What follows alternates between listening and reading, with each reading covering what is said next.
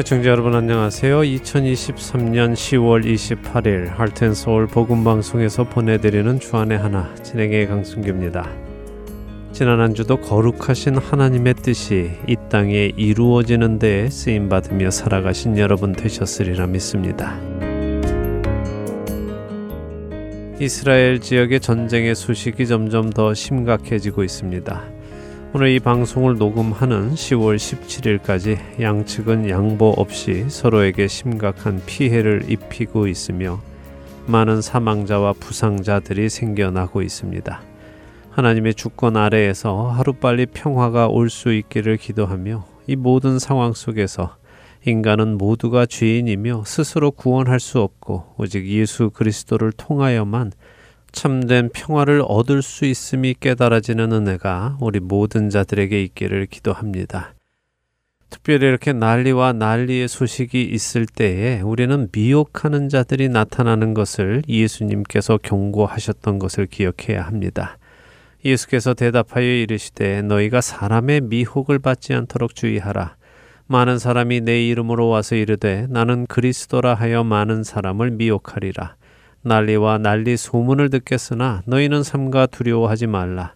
이런 일이 있어야 하되 아직 끝은 아니니라. 민족이 민족을 나라가 나라를 대적하여 일어나겠고 곳곳에 기근과 지진이 있으리니 이 모든 것은 재난의 시작이니라. 그때 사람들이 너희를 환난에 넘겨 주겠으며 너희를 죽이리니 너희가 내 이름 때문에 모든 민족에게 미움을 받으리라. 그때 많은 사람이 실족하게 되어 서로 잡아주고 서로 미워하겠으며 거짓 선지자가 많이 일어나 많은 사람을 미혹하겠으며 불법이 성함으로 많은 사람의 사랑이 식어지리라. 그러나 끝까지 견디는 자는 구원을 얻으리라. 마태복음 24장 4절에서 13절까지 말씀입니다. 거짓 선지자들이 전하는 거짓에 미혹당하지 않도록 진리 안에서 모든 것을 분별해 나가는 우리가 되어야 할 것입니다. 찬양 한 곡 들으시고 계속해서 말씀 나누겠습니다.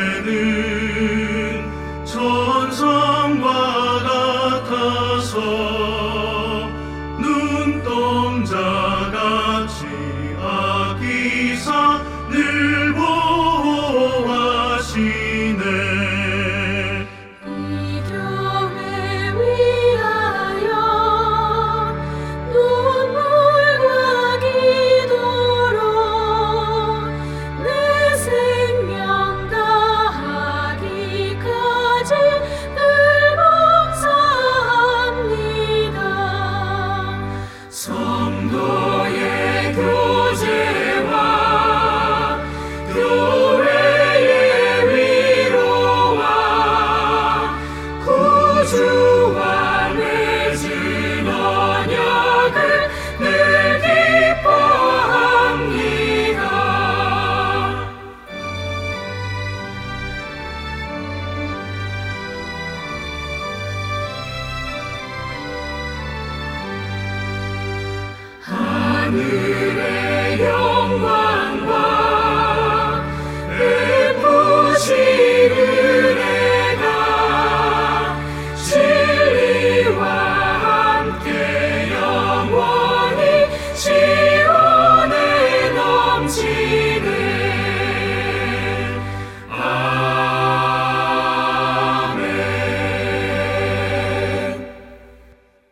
전 인터넷에 특이한 기사를 보게 되었습니다. 많은 미국의 연예인들이 미국의 한 유명한 맥주 회사의 맥주를 집어던지고 야구 방망이로 때려서 터트려 버리고 화를 내는 그런 영상이었습니다.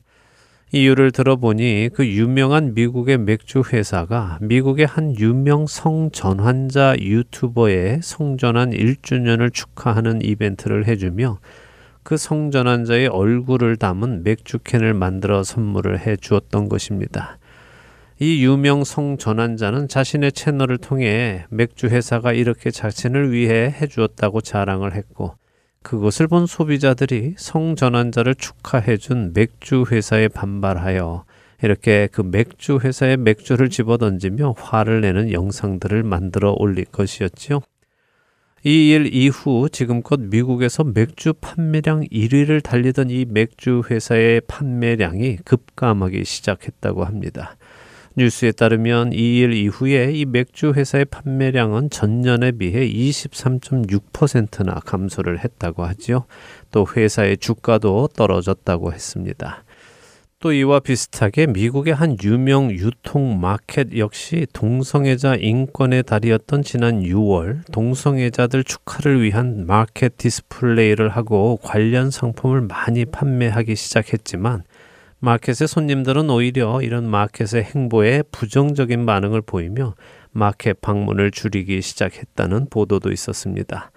이로 인해 이 유통마켓의 판매량은 물론 주가도 떨어졌다고 매체는 보고했습니다.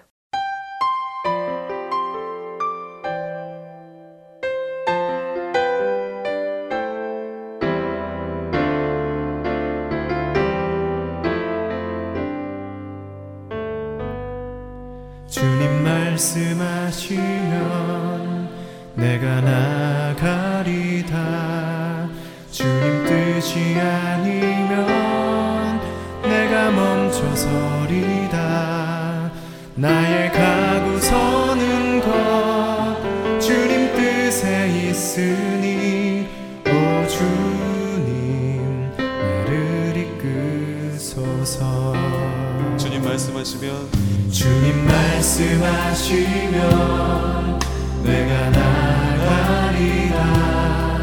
주님 뜻이 아니면 내가 멈춰서리다 나의 가고 서는 것 주님 뜻에 있으니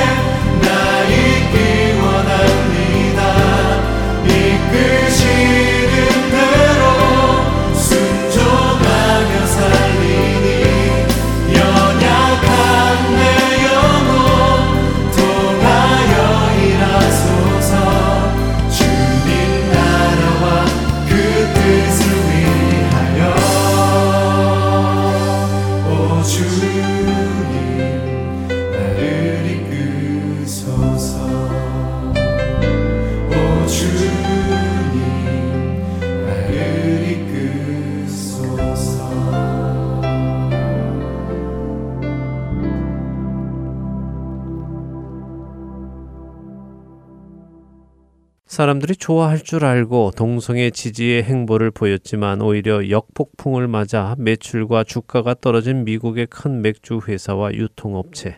이들은 동성애를 지지하지 않는 사람들도 많이 있다는 사실을 간과했습니다. 사실 믿는 성도는 물론이고 믿지 않는 사람들에게도 동성애는 자연스러운 것이 아닙니다. 그것은 부자연스러운 것이지요. 자연스러운 것은 남성과 여성, 수컷과 암컷의 결합으로 생명이 생겨나고 이어져 나갑니다. 이것을 거스르는 것은 부자연스러운 것입니다. 그럼에도 불구하고 이 시대의 세상은 그 부자연스러운 것을 자연스러운 것으로 인정해 달라고 요구하고 이것을 부자연스럽다고 하는 사람들은 잘못된 생각을 가진 것이라고 고치라고 하지요.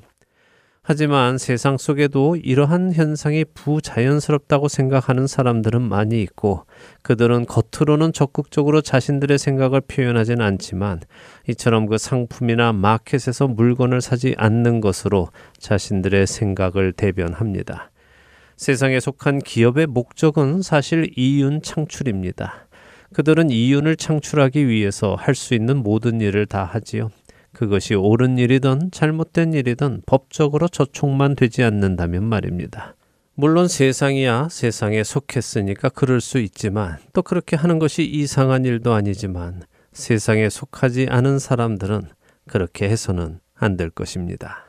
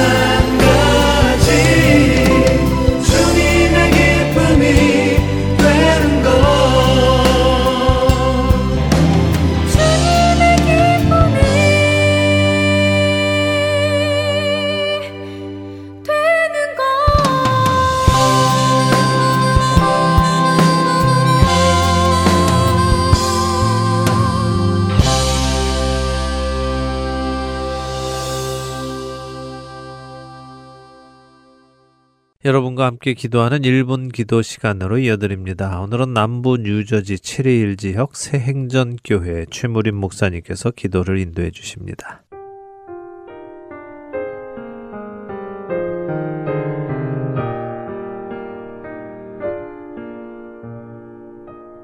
하덴 서울 복음방송 애청자 여러분 안녕하셨습니까? 저는 남부 뉴저지주 체릴 인근에 있는 체릴 생존교회를 담임하고 있는 최무림 목사입니다.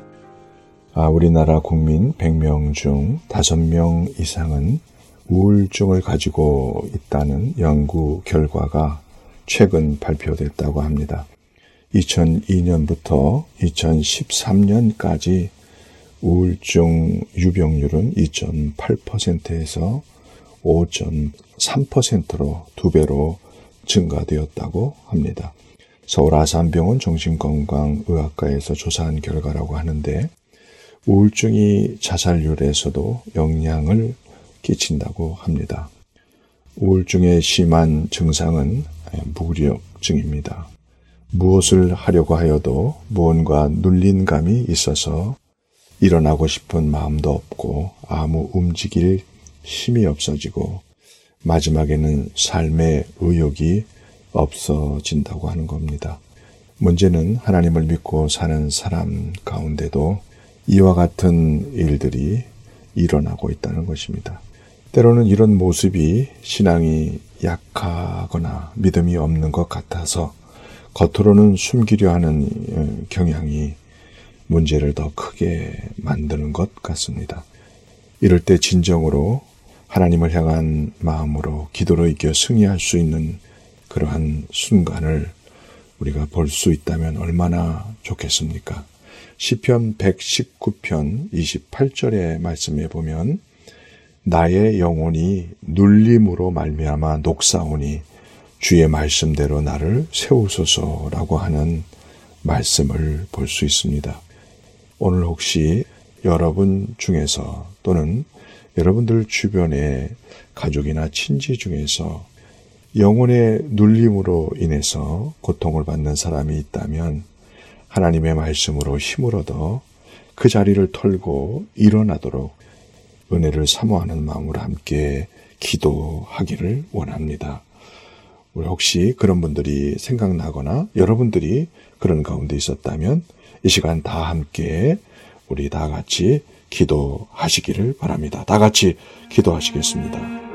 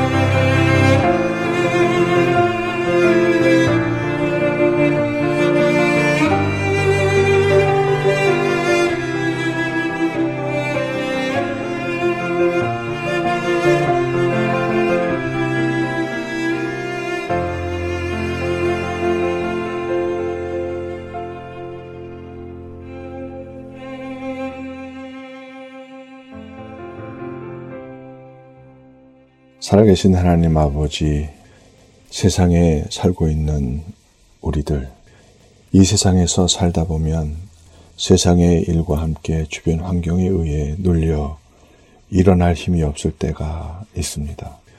우울증 증세로 인해서 사람을 만나러 가기 힘들고 교회에 출석하기도 쉽지 않은 영혼이 눌려 있는 사람들이 주변에 있다는 것을 알게 됩니다.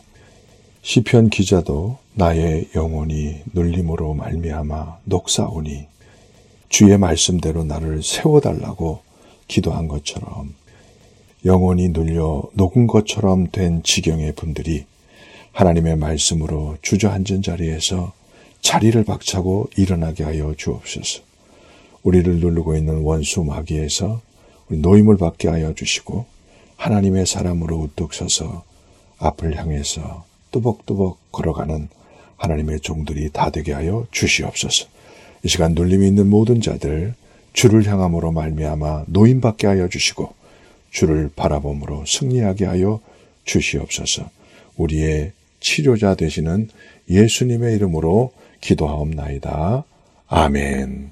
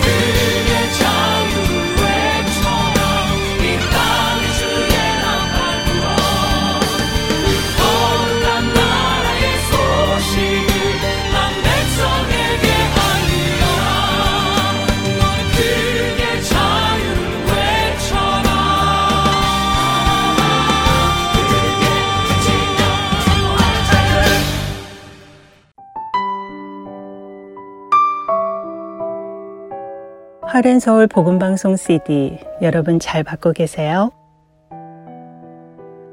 하렌 서울 복음방송 CD는 매주 금요일 이곳 아리조나에서 출발해서 미국 전 지역과 해외로 청취자 여러분들을 찾아갑니다.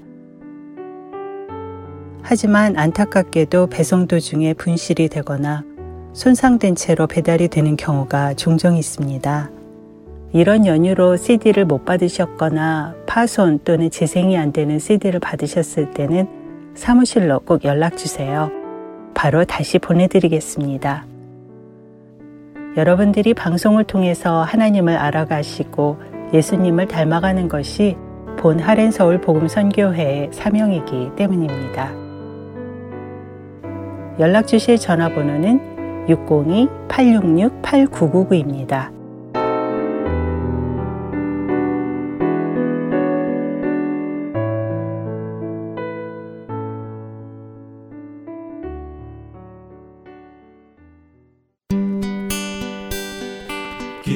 소식 사랑으로 땅끝까지 전하는 아랜소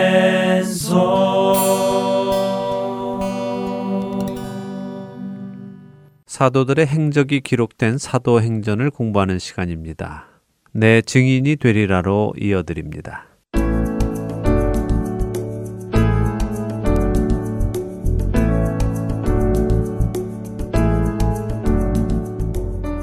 애청자 여러분 안녕하세요. 여러분과 함께 사도행전을 공부해 나가는 시간입니다. 내 증인이 되리라 진행의 백성입니다. 네, 여러분 안녕하세요. 강승규입니다. 바나바의 고향이 구부로 섬에 간 바나바 일행이 놀라운 사역을 하며 로마의 총독인 서기오라는 사람과 그의 가족들을 전도했습니다. 네. 이방인에게 예수 그리스도의 복음이 확실하게 전해져 나갑니다. 예, 그렇습니다. 구부로 섬 동쪽으로 입항을 해서요. 네. 100여 마일 되는 섬을 가로지르며 네. 복음을 전해 갔고요. 서쪽 끝에 있는 바보라는 곳에 다다라서는 바 예수라는 거짓 선지자를 성령님께서 바울을 통해 징계하시고는 네. 서기오라는 총독이 복음을 듣고 영접하게 됐습니다. 지금껏 사울이라고 기록되었던 바울이 바울이라고 하는 사울이 라고 처음으로 소개가 되었어요. 네.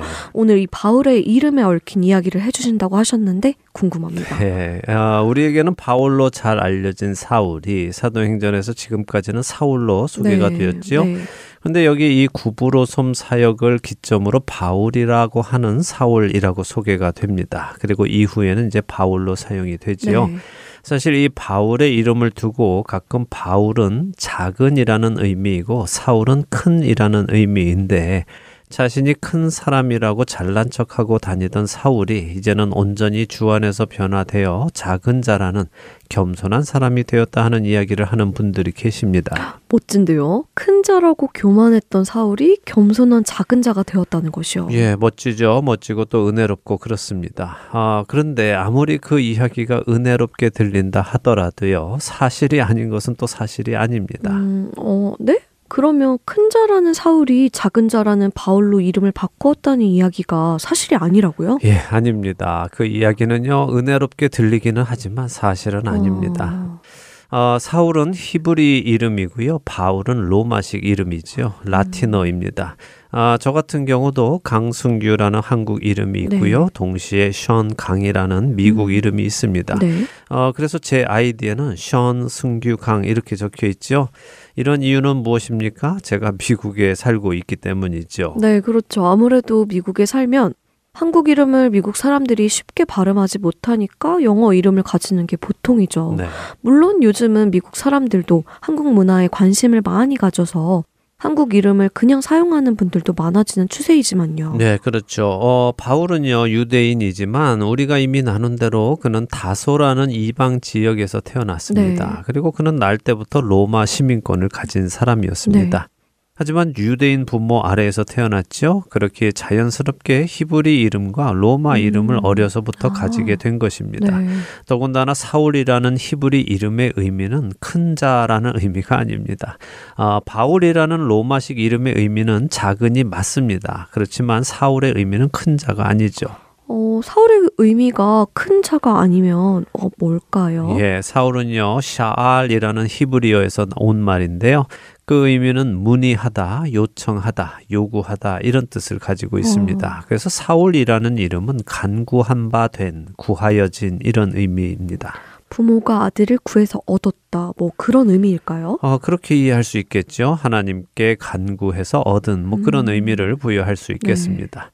어쨌든 그동안 사울은 유대인인 사도들 사이에서 사역을 해왔지요. 당연히 만나는 사람들 대부분이 유대인들이었고요. 유대인들이 히브리 이름으로 사울을 불렀을 것입니다. 네.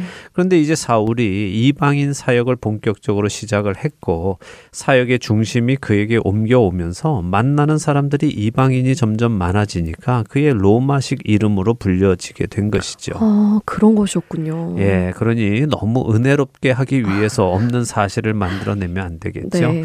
있는 그대로 전할 때 하나님의 은혜가 나타나는 것입니다. 네. 자, 오늘 본문을 좀 볼까요? 먼저 사도행전 13장 13절에서 15절을 읽어 보겠습니다. 네, 사도행전 13장 13절입니다. 바울과 및 동행하는 사람들이 바보에서 배 타고 밤빌리아에 있는 버가에 이르니 요한은 그들에게서 떠나 예루살렘으로 돌아가고 그들은 버가에서 더 나아가 비시디아 안디옥에 이르러 안식일에 회당에 들어가 앉으니라. 율법과 선지자의 글을 읽은 후에 회당장들이 사람을 보내어 물어 이르되 형제들아 만일 백성을 권할 말이 있거든 말하라 하니 네, 자 일단 여기까지 읽죠. 네. 어, 바울 일행이 바나바의 고향 구브로섬에서 사역을 마쳤습니다. 네. 구브로섬 사역을 보면 처음에는 바나바가 리더로 사역을 시작한 것을 알 수 있지요. 음. 그러나 구브로섬 사역 마지막에는 바울이 리더로서 두드러지기 시작했고 그의 역할이 눈에 띄기 시작했습니다. 네. 그리고 방금 읽은 이어지는 13절은 바울과 및 동행하는 사람들이라는 표현을 사용함으로써 리더가 바나바에서 바울로 옮겨간 것을 보여주고 계시죠. 네 그렇게 자연스럽게 리더가 바뀐 것이네요. 네, 자 이들은 구브로섬 사역을 마치고요. 이제 본토 아시아에 있는 버가라는 곳으로 배를 타고 갑니다. 근데 이 버가에 도착해서는 어, 마가 요한이 그들을 떠나 예루살렘으로 돌아갔다고 기록을 하지요. 어 그런데 마가는 왜 떠났죠? 마가의 역할이 수행원 곧 노를 젓는 사람이라고 하지 않으셨나요? 네.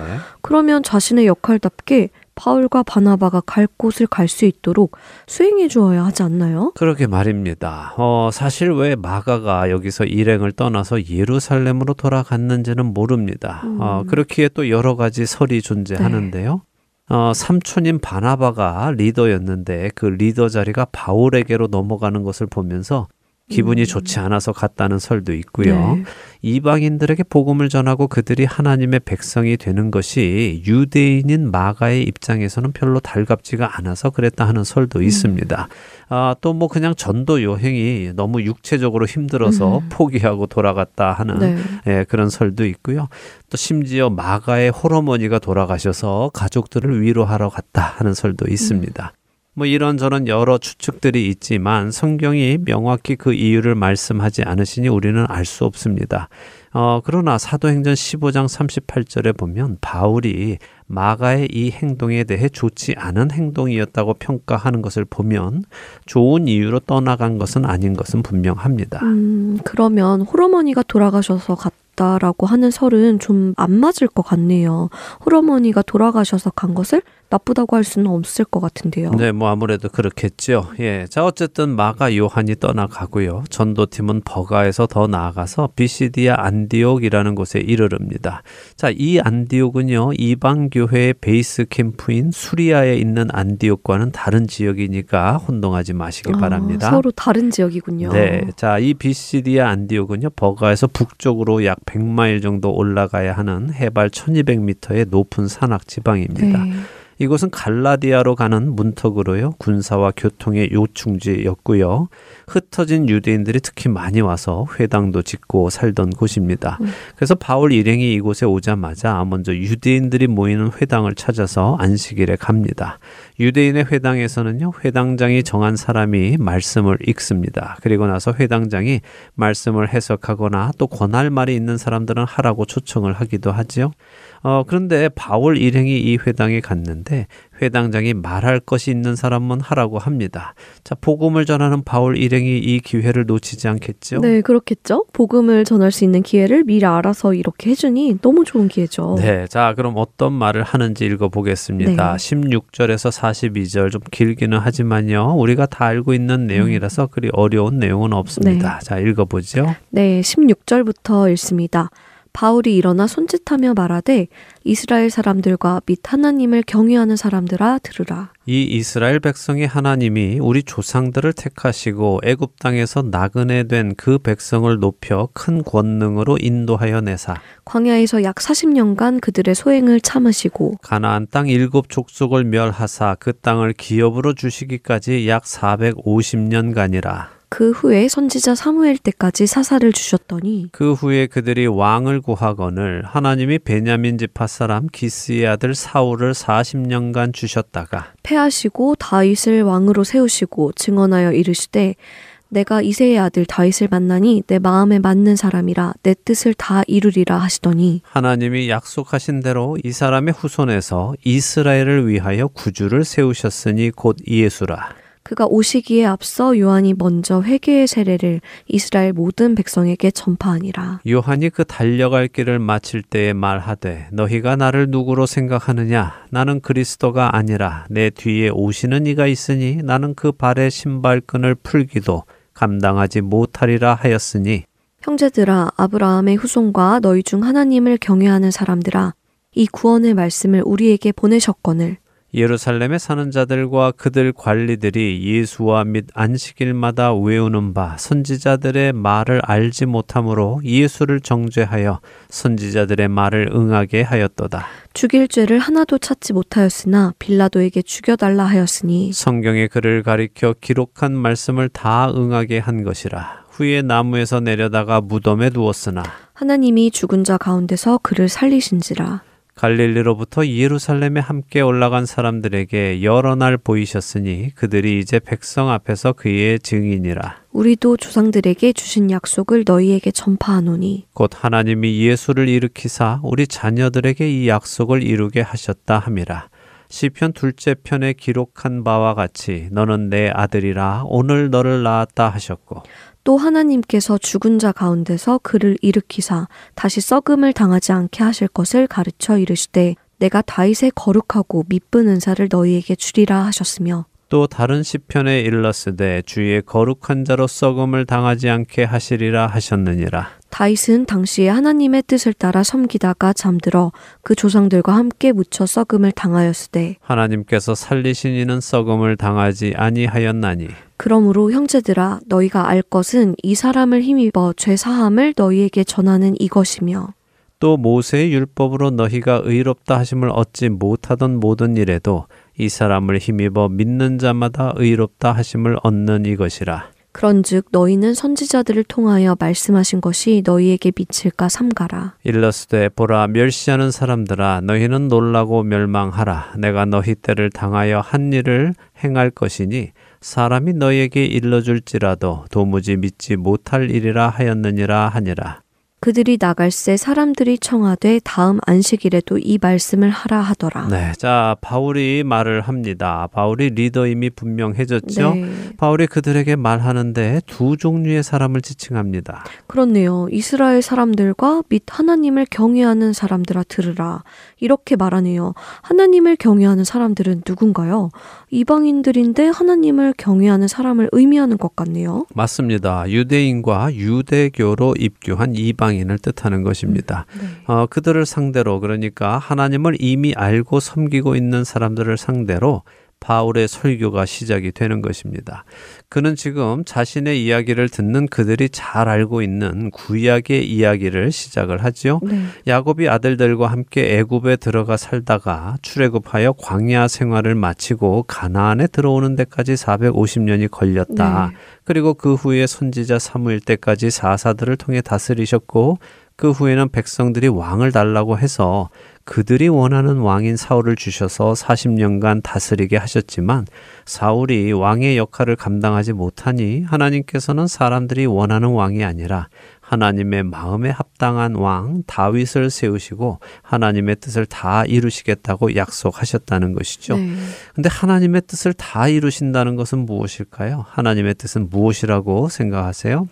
글쎄요. 늘 우리는 하나님의 뜻을 찾고 있기는 하지만 하나님의 뜻이 명확히 무엇일까요? 네, 맞습니다. 사실 많은 사람들이 하나님의 뜻을 늘 찾고 있죠. 네. 예, 하나님 어떻게 할까요? 이렇게 할까요? 저렇게 할까요? 이런 질문을 많이 하는데요. 가끔 그런 질문들 속에 하나님의 뜻을 찾는다고 하면서도 자신의 뜻을 이루려는 마음이 숨어 있을 때가 있습니다. 예, 이것을 주의해야 합니다. 하나님의 뜻은 명확합니다. 그것은 구원입니다. 하나님께서 다윗을 통해 하나님의 뜻을 다 이루신다 하신 말씀은요. 다름 아닌 다윗을 통해 구원자 예수 그리스도를 보내셔서 인류의 구원을 베푸시는 것입니다. 그것을 지금 바울이 비시디아 안디옥의 회당에서 이야기하는 것이죠. 네. 그러면서 말을 합니다. 너희들도 알던 세례 요한 있지 않니? 그 세례 요한이 와서는 이스라엘 백성들에게 회개의 세례를 전했고 자신의 사역을 마칠 때 즈음에 자신은 그리스도가 아니고 자신 뒤에 오시는 자신은 신발끈 풀기도 감당할 수 없는 구원자가 오실 것을 알렸지 않느냐. 바로 그 예수가 그리스도다. 이제 하나님께서 이 구원의 소식, 복음의 소식, 예수 그리스도의 소식을 유대인들과 이방인들 중 하나님을 경외하는 자들에게 전하라고 우리에게 맡기셨다. 그런데 예루살렘에 사는 공회 사람들과 백성들은 예수님의 말도 믿지 못했고 또 자신들이 매일 그렇게 외우는 선지자의 글도 깨닫지 못해서 이 메시아를 거부했다 하는 것입니다. 선지자의 예언대로 들어도 듣지 못하고 보아도 보지 못한 것이군요. 그렇죠. 그래서 죄가 없으신 예수님을 그들이 억지로 고발해서 빌라도의 손으로 죽이도록 했다. 음. 하지만 성경은 또 이미 메시아가 그렇게 거부당하시고 죽을 것을 예언하셨고 그 말씀대로 응한 것이다라고 설명을 합니다. 네.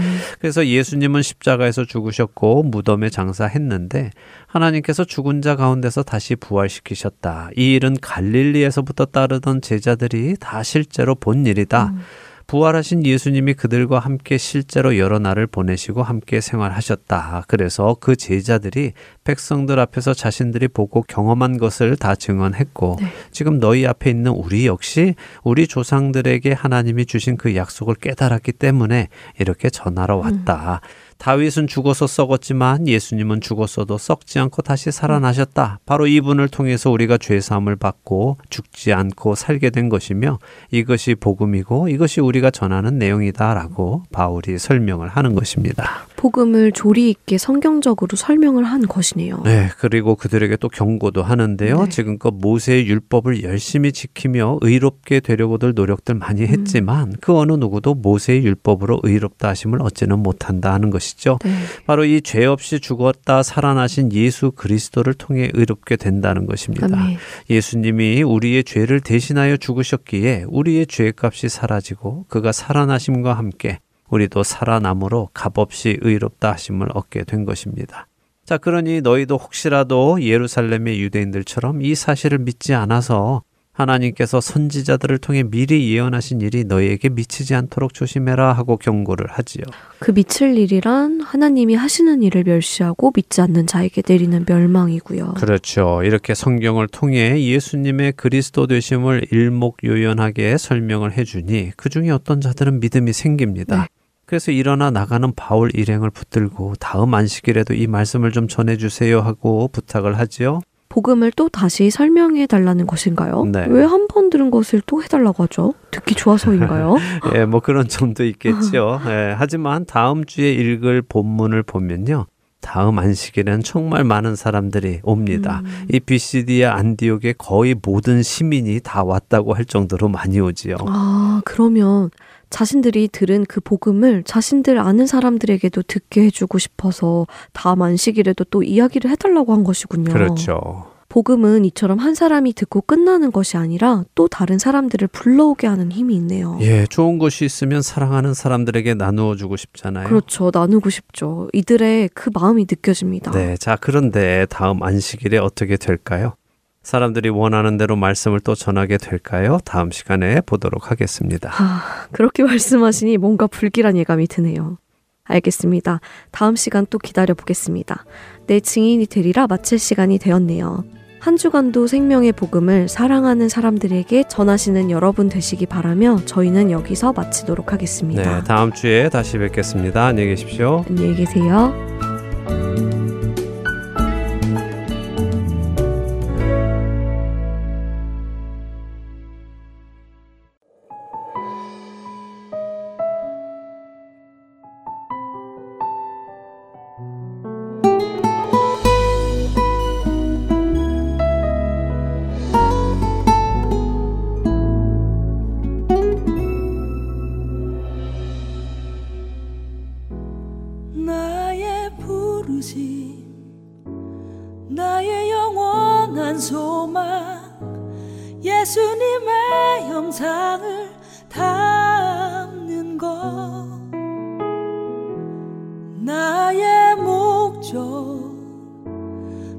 높은 부르심 세상을 뒤로하고 주 위에 사는 것.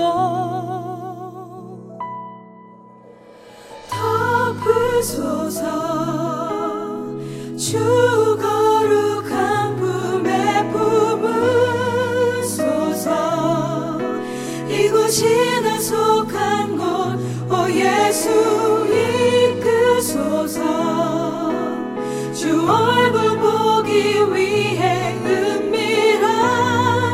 곳으로 내가 나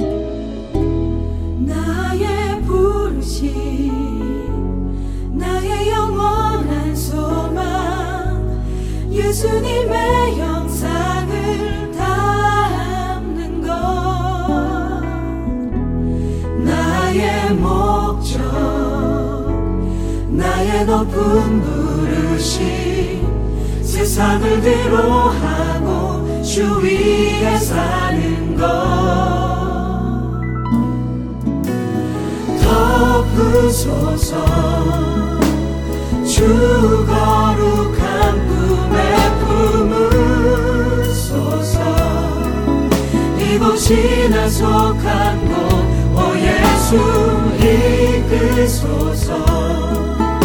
주 얼굴 보기 위해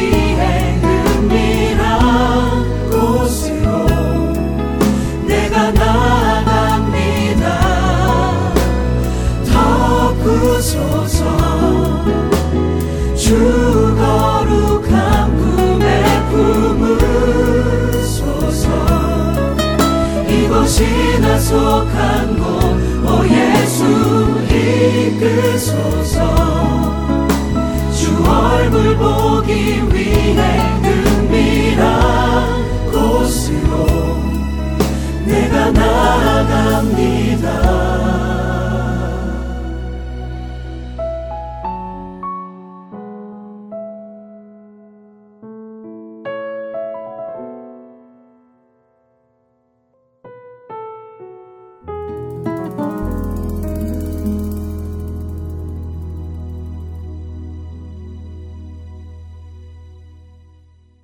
영국의 성공회는 전 세계적으로 성도가 1억 명이나 된다고 합니다. 우리가 잘 아는 20세기 최고의 변증가 C.S. 루이스가 바로 성공회의 학자였지요. 성공회의 시작은 로만 카톨릭 전통으로 굳어진 잘못된 관습들을 비판하고 성경으로 돌아가 성경의 권위를 인정하며 말씀을 기준으로 신앙생활을 하자며 생겨났습니다. 그 영국 성공회가 약 10여 년 전인 2014년에 사제들을 대상으로 설문조사를 한 적이 있습니다. 그리고 올해인 2023년에 다시 설문조사를 했는데요. 동성결혼에 대한 사제들의 생각이 지난 2014년에 51%의 사제들이 잘못됐다라고 답한 것에 비해 올 2023년에는 36.5%의 사제들이 잘못됐다고 답을 한 것으로 조사가 되었습니다. 동성애가 잘못된 것이다 라고 생각하는 성공의 사제들이 줄어드는 것이죠. 최근의 성공의 사제들은 이제 성공회 교리에 현대화를 가지고 와야 한다고 주장했습니다. 아직까지는 성공의 사제들이 동성결혼 주례를 금지하는 회법이 있지만 이 동성결혼 주례 금지법을 폐지하자는 사제들이 늘어나고 있다는 것입니다. 또한 62.6%의 사제들은 혼전 성관계 금지법 역시 폐지해야 한다고 주장했습니다. 근데 이 사제들이 이렇게 교리를 현대적으로 바꾸자고 하는 이유가 무엇인지 아십니까? 그들의 주장은 성경의 이런 기준들, 다시 말해 성관계는 부부 사이에만 가능하다는 성경의 기준이나 동성결혼은 하나님의 뜻을 거스르는 것이라는 성경의 기준들을 대부분의 영국인들이 못마땅하게 여기고 있고 그런 기준이 못마땅하니 그런 설교를 하는 교회에 가서 그 말을 듣고 싶지 않아 교회를 떠난다는 것입니다. 그래서 이런 이유로 교회를 떠난 사람들을 다시 교회로 불러들이기 위해 그들에게 맞는 새로운 현대적인 교리를 만들자고 하는 것입니다. 과연 이들의 이런 시도가 성공할까요? 그들이 성경의 교리를 현대적으로 바꾸어서 사람들이 싫어하는 교리들은 빼고 그것을 허락해 주는 교리로 대체한다면 사람들이 다시 교회로 몰려들까요? 만일 그들의 생각처럼 사람들이 다시 교회로 모여든다고 해보지요. 그렇지만 그렇게 사람들이 교회에 온다고 해서 그게 무슨 소용이 있을까요? 그것이 정말 하나님께서 인정하시는 교회의 모습이겠습니까? 하나님께서 예수 그리스도의 피로 사신 교회의 모습이 될런지요? 이사야서 5장 20절은 악을 선하다 하며 선을 악하다 하며 흑암으로 광명을 삼으며 광명으로 흑암을 삼으며 쓴 것으로 단 것을 삼으며 단 것으로 쓴 것을 삼는 자들은 화가 있을 것이라고 하십니다. 교회가 떨어져 나가는 성도들을 나가지 않도록 잡기 위해서 하나님의 말씀을 왜곡하기 시작한다면 그것은 이미 교회가 아닌 것입니다. 세상에 속한 맥주 회사나 유통 마켓도 사람들이 좋아할 것이라고 생각하여 부자연스러운 일을 칭찬했다가 큰 어려움을 겪었습니다. 하나님의 택하심을 받은 교회가 그 우둔한 일을 따라간다면 그건 정말 안타까운 일입니다. 사도 바울은 갈라디아서 1장 10절에서 이렇게 말씀하십니다. 이제 내가 사람들에게 좋게 하랴 하나님께 좋게 하랴 사람들에게 기쁨을 구하랴 내가 지금까지 사람들의 기쁨을 구하였다면 그리스도의 종이 아니니라. 사람의 눈치를 보고 사람을 기쁘게 하려고 하고 사람들의 환심을 사기 위해 하나님의 말씀을 저버린다면 그 사람은 그리스도의 종이 아니라는 말씀입니다. 만일 우리가 하나님을 기쁘시게 하는 삶을 살아가고 하나님께서 기뻐하시는 그 일이 사람들도 기쁘게 하는 일이라면 우리는 그 일을 반드시 해야 할 것입니다.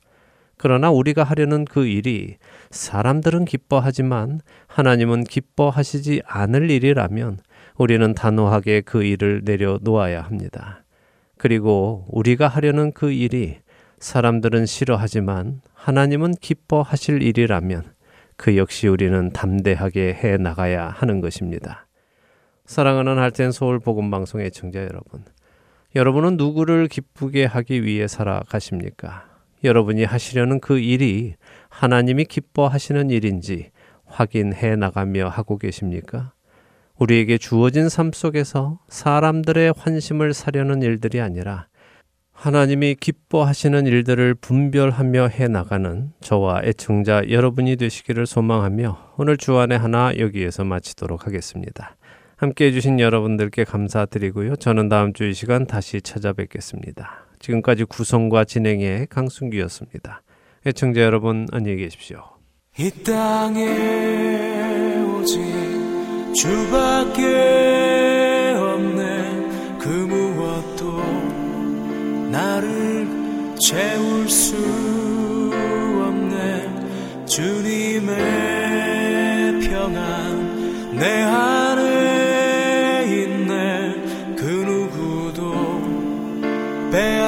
다쓸 수 없네. 이 땅에 오직 주밖에 없네. 그 무엇도 나를 채울 수 없네.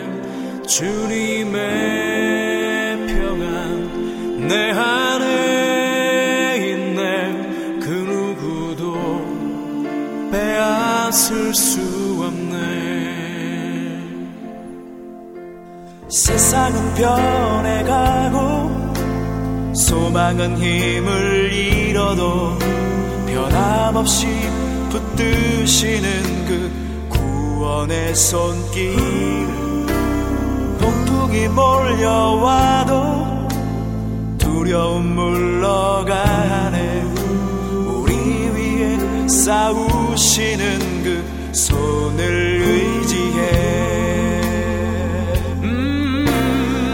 세상 어디에서 평안을 찾을 수 있나 목숨까지 내어주신 그 깊은 사랑을 우리가 바래왔고 꿈꾸어왔던 미래가 그 한없는 사랑 안에서 열리고 있네 yeah.